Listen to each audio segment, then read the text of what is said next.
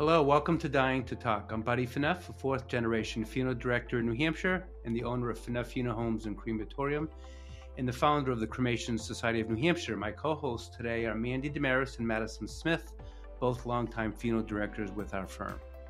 Hello, I'm Mandy. Thanks for joining us on Dying to Talk. Hi, I'm Madison. We're excited to discuss some frequently asked questions about the funeral industry. Dying to Talk is a lighthearted and upbeat discussion of those topics no one really wants to talk about. Each episode, we will choose a subject that is related to funeral service, the cremation process, or death and dying. Uh, this week's topic is the rise in popularity of home funerals. Uh, with us this morning is Lee Webster. Um, Lee is the president of the National Home Funeral Alliance. Um, I mentioned Lee before the show that I had obviously we're very familiar with home funerals, but didn't even realize it was a home funeral alliance. So welcome to Dying to Talk. Thank you. Pleased to be here. Happy to have you.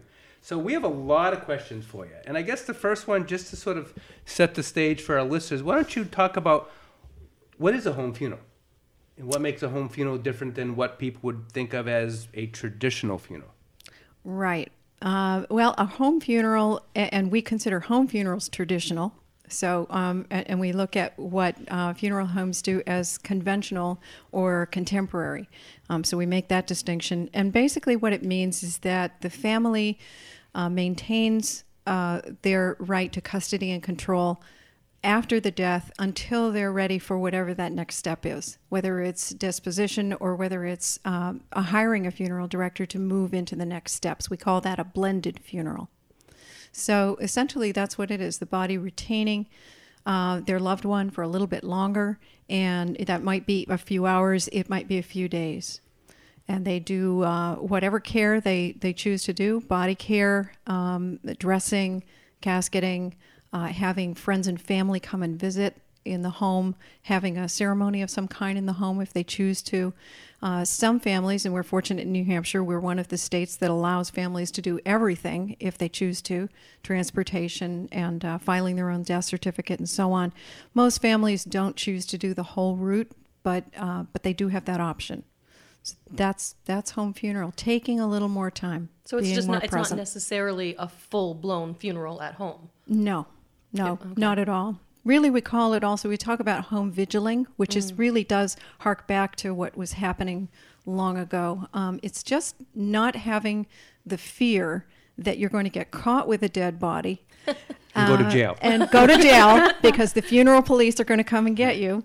Um, and it's understanding that you have the right to that and, and that you can t- just just let it unfold the way that it's going to unfold and then use the necessary resources. I guess um, in, in my perspective, and this is as much education for me, is we have and we actually encourage, especially with the amount of cremations that we do, over 1,500 a year, a lot of families, you know, using hospice, dying at home, and the families are saying, oh, you got to come right away. We said, no, we can come when everyone has had their chance to say goodbye the family's not having a you know a wake with embalming or a casket. So whether we go right away or in two or three days, there's no issue. So we never really considered that a home. We don't know what they're doing there, but we, in our perspective, is con- considering a home funeral when families are saying, "Oh no, we're going to get a casket, we're going to have a ceremony. Mm-hmm. Um, we want you to transport the deceased here. We may bring them back to the funeral home after." So I guess you know, I guess there's sort of a, a difference in, in, in nomenclature in what you're calling it. It is. I think it's just it's just language that we're trying to hone down, um, and, and, we're also trying to hone the language of uh, the people who are there to help you. Because home funeral guides, uh, it, it, which is the term that we've we've sort of settled on, because it, it sounds relatively normal, and this is for everyone. It's not just for your you know fringe population who might want to do this, or or for people who are uh, uh, really in financial straits and they're trying to save some money too. That's another really uh, valid reason to do this. Although most people don't do it for money, they do for the money reason. They do it because they want to spend more time with their loved one. Um, but we call ourselves home funeral guides. It's a vocation for us. Uh, we we don't make money. Um, in fact, the only thing that we might charge for is to educate others to be able to do this because it's a it's a lost art. Uh, mm-hmm. Uh, being able to do this work um, with bodies comes comes back to us, but we really need a little bit of help in uh, in figuring it out. So that's what home funeral guides do. It's an education piece, not a hands-on piece. If you've got an issue that you want to, uh, that, that, with someone that that you've cared for and you're concerned about it, um, I mean, dead bodies by and large are not contagious. They're not. There's not a problem. There's not a smell. You know, we take very good care of them.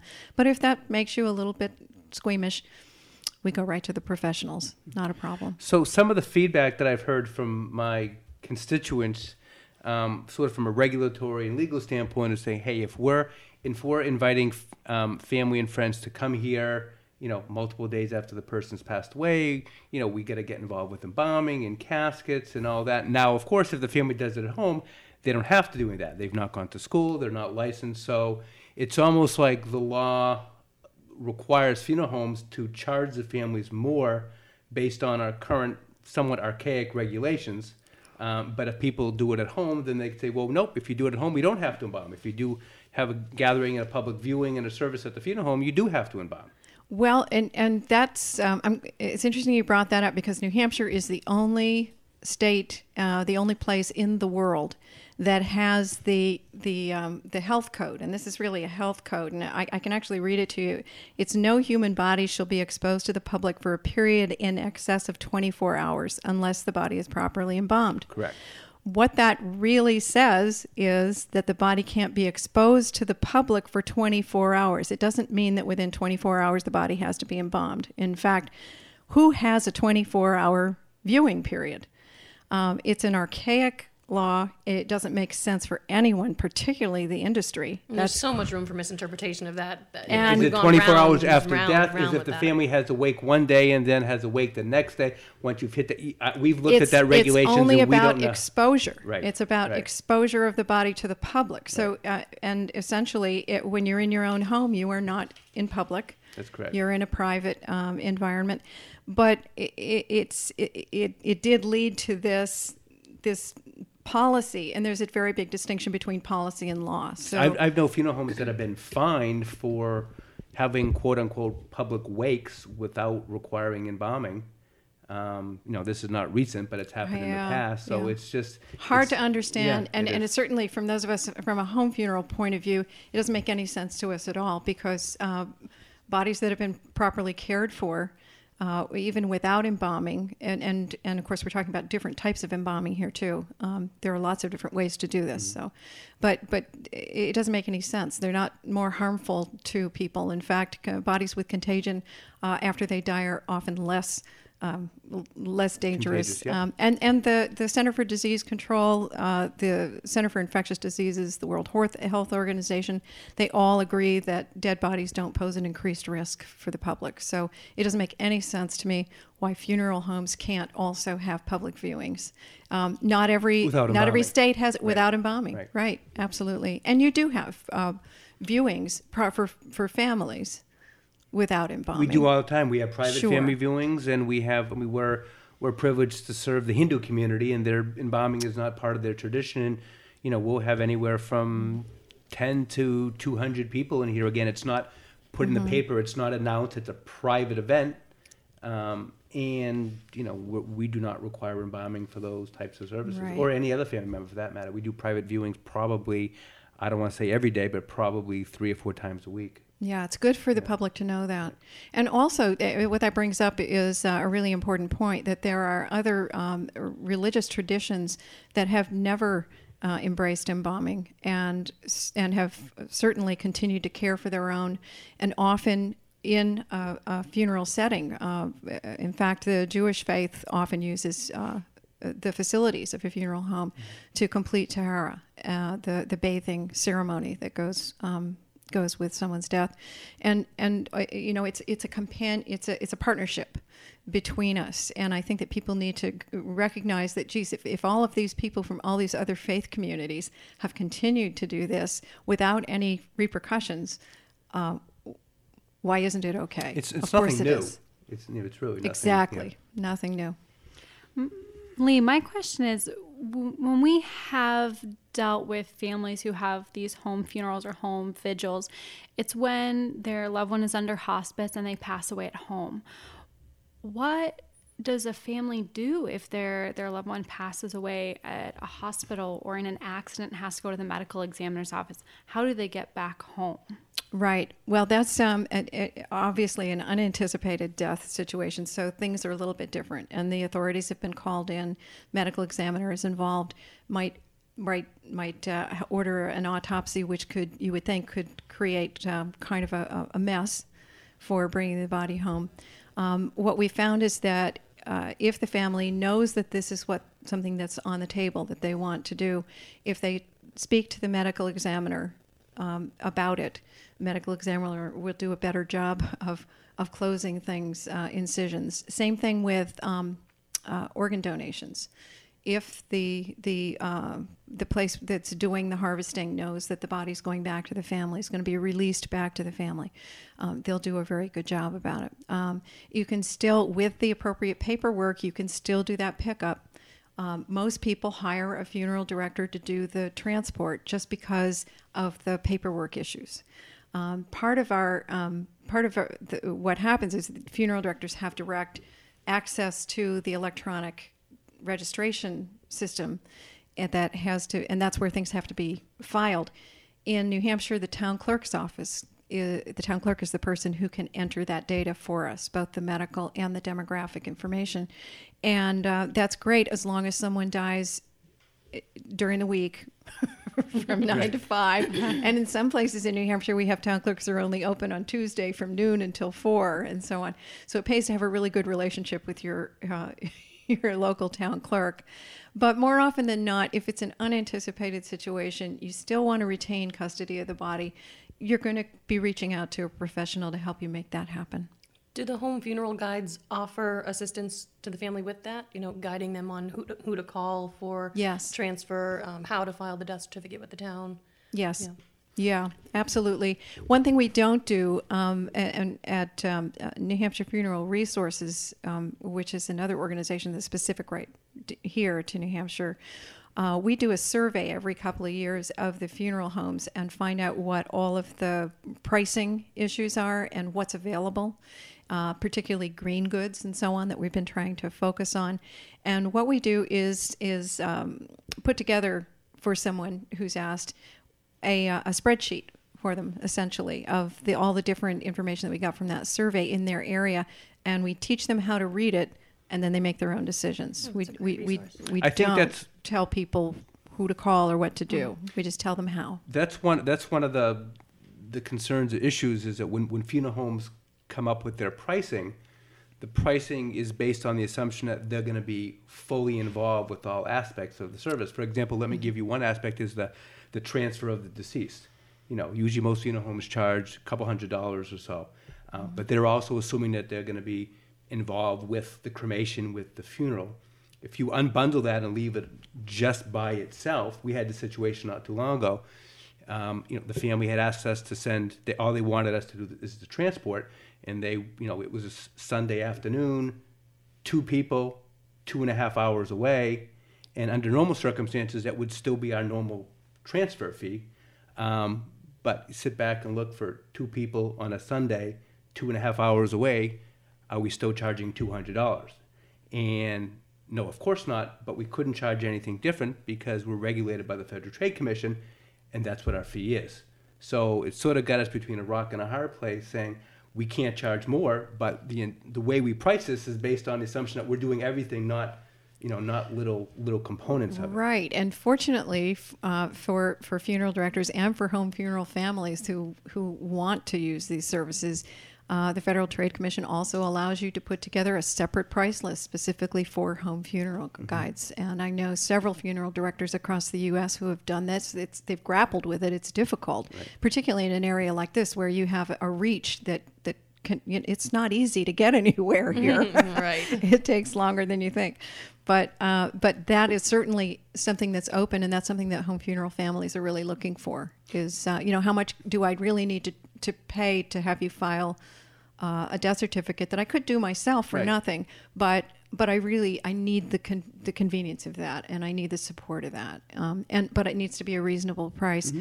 and anyone in a home funeral uh, situation is going to want to pay whatever they need to pay to, to make that happen, right. but they don't want to pay non-declinable fees and right Correct. uh, all those types of things. Uh, we got an email from Jody who seemed like she- she had or was considering a, a home funeral for a family member. She said, Will cemeteries accept the deceased directly from the family without involving a funeral home? I called the local cemetery and they said, No, you need to use a funeral home.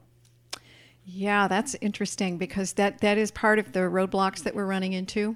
Um, is that cemeteries um, and uh, hospitals and um, and uh, and nursing homes often have policies that are different from the law. We would say non-compliant with the law, um, and it it with the proper paperwork, and and also keeping in mind that when a, a New Hampshire family uh, chooses to uh, do this themselves, they are acting as their own funeral director. In which case, they can sign all the paperwork they can they, they should be able to make that call it's really a more of a, a I think an inadvertent thing um, these policies that were put in place because nobody really thought there was another way to do it so we're working pretty hard to get them to to uh, understand that families might want to retain that custody and control Now, how would that work if it's a if it's a private funeral? Uh, I'm sorry, a private cemetery versus a municipal cemetery. I mean, um, I know funeral homes, since being private organizations, can choose to say no. I don't want to be involved with um, any aspect of home funerals. We've gotten a number of calls over the year and said, hey, we called funeral home ABC. They didn't want to be involved, but we referred to you. Same thing with cemeteries. Uh, I would guess if they're private, yeah, sure. If they're privately owned, and, and we have to respect that, Mm-hmm. that, that they make their own policies. Um, in municipal cemeteries, it's a it's a different deal. It's the Mm-hmm. same thing with newspapers, right? You know, they, they say that they will only accept from funeral homes, but They've we've realized that. that Actually, they're they've recognized that- they've recognized. Right. They've recognized that not everybody who's trying to file an obituary is trying to hoax uh, anybody, and and so they they realize that with a copy of the death certificate, it's okay for the family Mm-hmm. to do that. I think we have um, we have time for maybe a couple more questions. Madison, you have a. Now, for some of those cemeteries, you're saying that the, the families can can do the transport. But what if the cemetery requires a vault or some type of, of cement liner? How does the family go about purchasing that? Um, it's possible to find vaults um, outside of the industry itself. Um, there are places that you can call that will will do a day delivery. Depends on where you are, uh, but for the most part, again, people are going to go to wh- whoever the cemetery recommends to try and take care of that vault. Certainly. so how how many home funerals are being done in New Hampshire? Do you have any statistic on I- that at all? I mean, no, Sorry. obviously you don't. I wish I knew. You don't get it. We, as I said, I mean, we're just we're just one firm out of 85 or so in New Hampshire. We're probably involved with some aspect of maybe six or seven a year, I would say.